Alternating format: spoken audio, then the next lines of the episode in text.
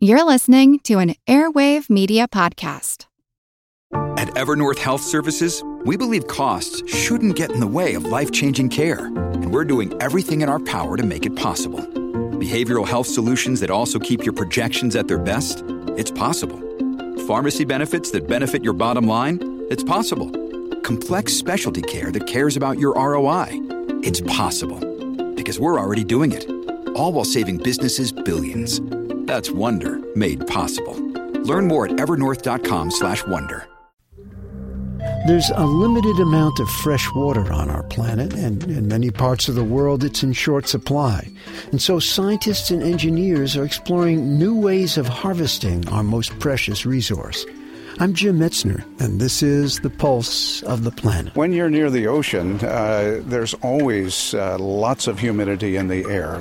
And at a place like Catalina, when we come out in the morning, you'll see that on the tops of the hills there are large cloud banks, which are happily sitting there. Ken Nielsen is the director of the Wrigley Institute on Catalina Island off the California coast.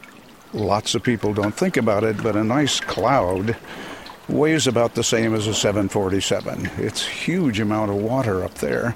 If you could put a large condenser, like we use as a dehumidifier in our house to get rid of the water that's in the air, and you run it with solar power, make it cold, and boom, you could probably harvest thousands of gallons a day just from one of those clouds. And so this is a dream that's not just a dream. Companies are making these things, and this would be a great way on islands to deal with the water issue.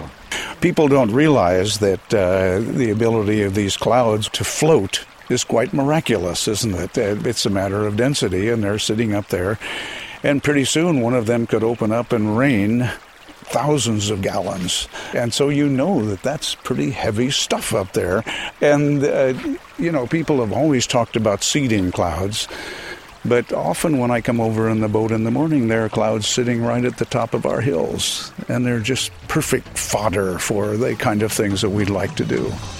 Harvesting water. Harvesting water, exactly.